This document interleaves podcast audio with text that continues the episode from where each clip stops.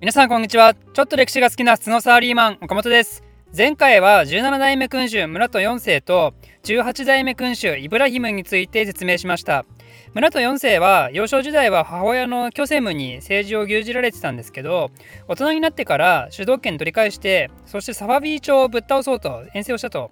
だけどその途中で病にかかってそのまま亡くなってしまったわけですね。でイブラヒムは村戸4世の弟でその時代唯一生き残っていたオスマン王家の人間でした彼は前半は落ち着いた姿勢をしてたんですけど後半のクレタ島遠征の苦戦に始まる国内の混乱でスルタンの座を引きずり下ろされてそして殺されてしまったっていう悲しい最後を迎えたわけですね。ということで今回からはその後任のメフメト4世の時代から説明したいと思います。公認と言いつつメフメト4世はまだスルタン即位時は6歳っていう全然子供でその裏でまたいろいろな勢力が権力を奪い取ろうと闘争を繰り広げてたんですよね。でその中の筆頭が村と4世の時代から権力欲をむき出しにしていたキョセムメフメト4世からしたらおばあちゃんになりますね。そしてその対抗馬はメフメト4世の母親のトゥルハンつまり嫁姑争いですねこれは。世界史上屈指の旗迷惑な嫁姑争いがこの時代に発生したわけですよ。まあ、旦那はすでに亡くなって子供がスルタンなんで、この場合、何て言うんでしょうね。母ババ 母ババ問題で、その結果はというと、お母さんのトゥルハンが勝って、キョセムは宮廷内の一室で暗殺されることになります。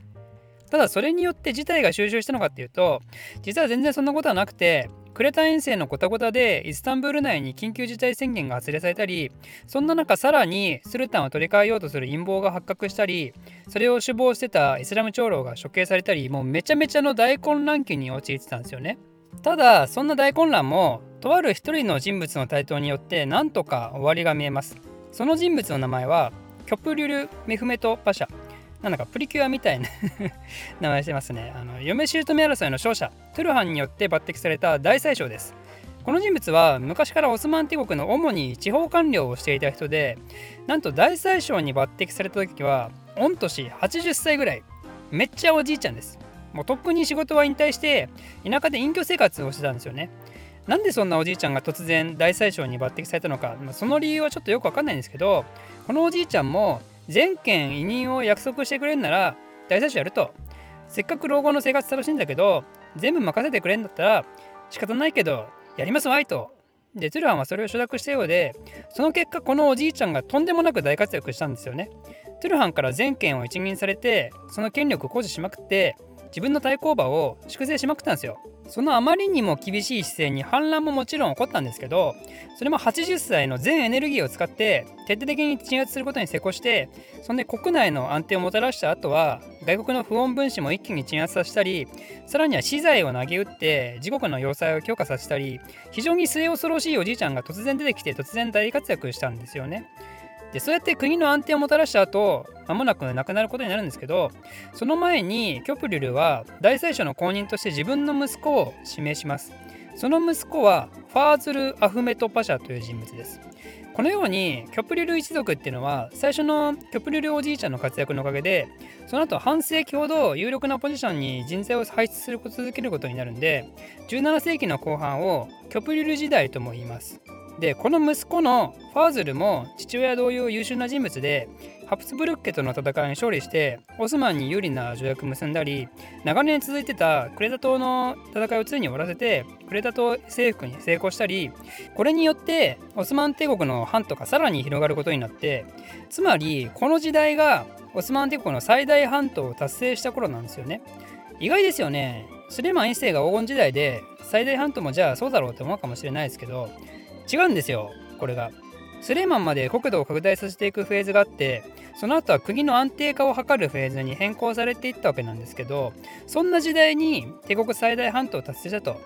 通常世界史では最大半島を達成した時はその国の最盛期って呼ばれやすいですけど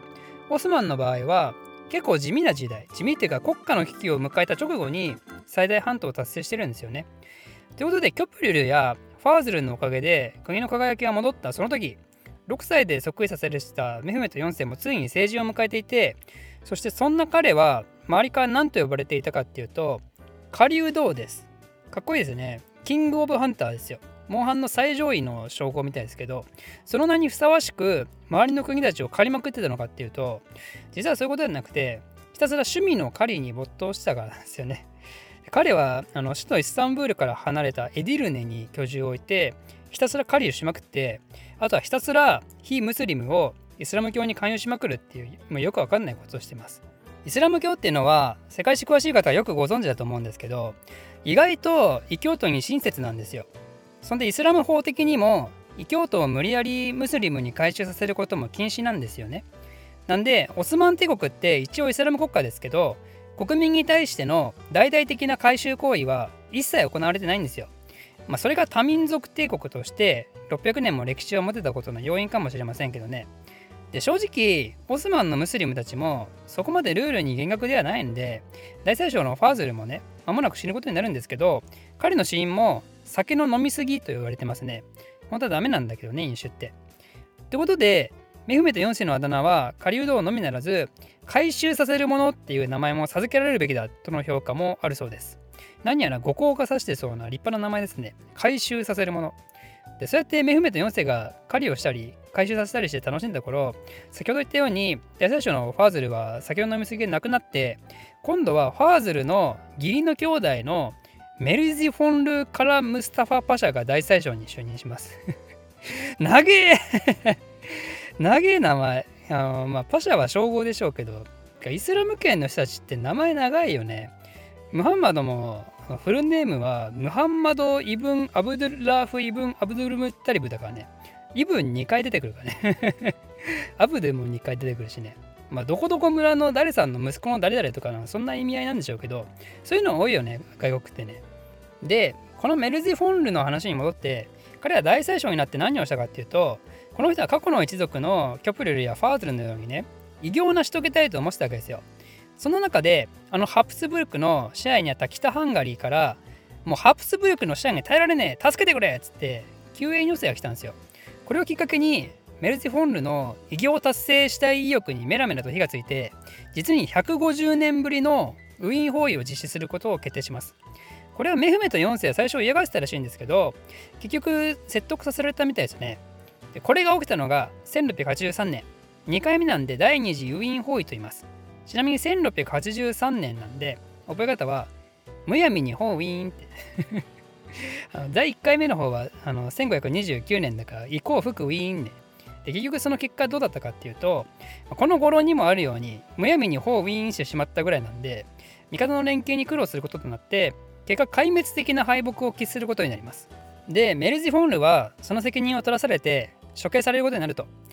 オスマンのキリスト圏に対する敗北はそれだけにとどまらず、この第二次ウィーンホイの後、オスマンは新生同盟と呼ばれるオーストリア、ポーランド、ベネチア、ロシアの連合軍との長い戦いが始まることになります。この同盟の目的はまさしくオスマンに対抗するためだったんですよね。これら新生同盟軍とオスマン軍の戦いを大トルコ戦争と言いますね。この戦争は16年間続くことになるんですけどキリスト圏の国たちって彼らも彼らでいろいろな問題を抱えてるんでこんなに長いこと手を取り合ってオスマンに向かってきたことって今までなかったんですよ。だけど今回それが起きたんでそれに対してオスマンはめちゃくちゃ苦労することになります。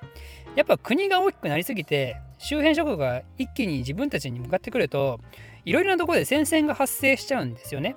具体的にはハンガリー、黒海、北岸、そしてエーゲ海とね、第一次大戦のドイツもそうでしたけど、やっぱいろいろなところに継続して戦力を割かなきゃならないっていう事態は非常に辛いわけですよね、その国からしたら。そういう危機的状況に陥って、首都イスタンブールではメフメト4世の不満が噴出するようになって、メフメト4世も結局スルタンの位からあの引きずり下ろされることになります。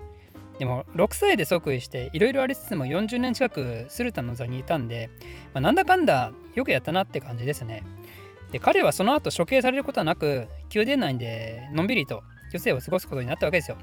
ただスルタンを交代したからといってまだ新生同盟との戦争が終わったわけではないんでこの後もまだまだ国家の危機が続きます。大トルコ戦争はどのように執着するのかメフメト4世以降のスルタンはどのような治世を行っていくのかそれらについてはまた次回説明したいと思います。岡本個人ツイッターアカウント開設。興味ある人は岡本歴史で検索してください。私の非生産的なつぶやきに興味ある方はぜひフォローお願いします。ではまた。